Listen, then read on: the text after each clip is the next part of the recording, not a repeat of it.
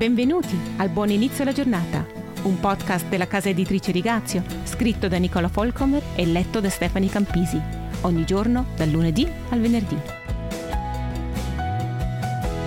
Due donne alla ricerca della felicità. Che idea brillante, Sara! E non era una cosa insolita a quei tempi. Per evitare di sopportare la vergogna di non aver figli, decise di mandare una donna fertile a letto con il marito, di modo che rimanesse incinta. E poiché la donna era solitamente una serva, anche sul bambino lo era. Questo risolse il problema e salvò la linea di famiglia. Conosciamo queste pratiche anche dalle mogli di Giacobbe. A quel tempo non erano considerate riprovevoli, probabilmente nemmeno dal popolo di Dio.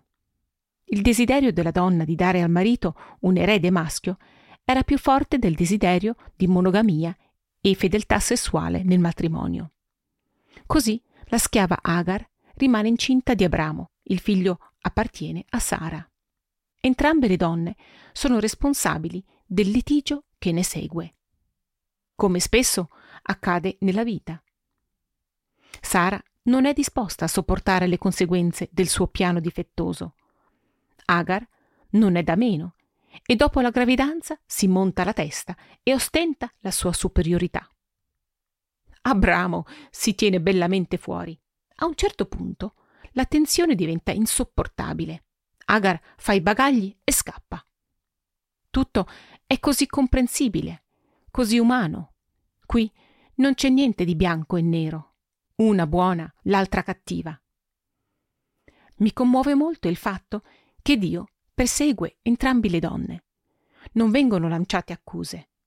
È un controllo divino dei danni. Agar ha il ruolo di vittima maggiore. È la pagana, la più giovane delle due. Non ha l'esperienza e la conoscenza di Dio della sua padrona. È la prima ad essere catturata dal Signore. Ho già analizzato la sua storia in un precedente episodio del Buon inizio alla giornata intitolata Il Dio che mi vede.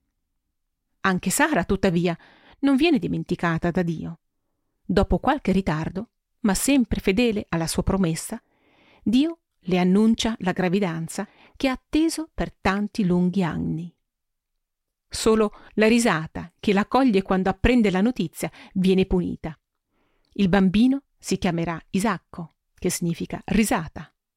Ogni volta che chiama il suo nome, il Signore le ricorda quasi scherzosamente la sua mancanza di fiducia in Dio. Questo è un Dio da amare. Che cosa possiamo trarre dalla storia di Sara e Agar? Due donne si ritrovano a compiere azioni inutili e riprovevoli, come Caino e Lot. Spinte dal desiderio di amore, di casa, di sicurezza, di una possibilità di essere felice in questo mondo. Quanti sforzi compie Dio per seguirle anche nei loro percorsi erranti, di modo che comprendano che non le ha dimenticate. Nonostante le strade sbagliate prese da Sara, la promessa di Dio rimane salda. Suo figlio, non il figlio di Agar, porta avanti la benedizione di Abramo. Galati 4, 21 a 31. Ma Ismaele non se ne va a mani vuote. Dio provvede anche per lui. Vedi Genesi 17, 20. Questo mi dà speranza per la mia vita. La tenacia di Dio, la sua equità, mi commuove. Quanto velocemente mi allontano dalle persone che mi feriscono. Dio invece non lo fa. Che bellissimo incoraggiamento per questo fine settimana. Ciao, a lunedì.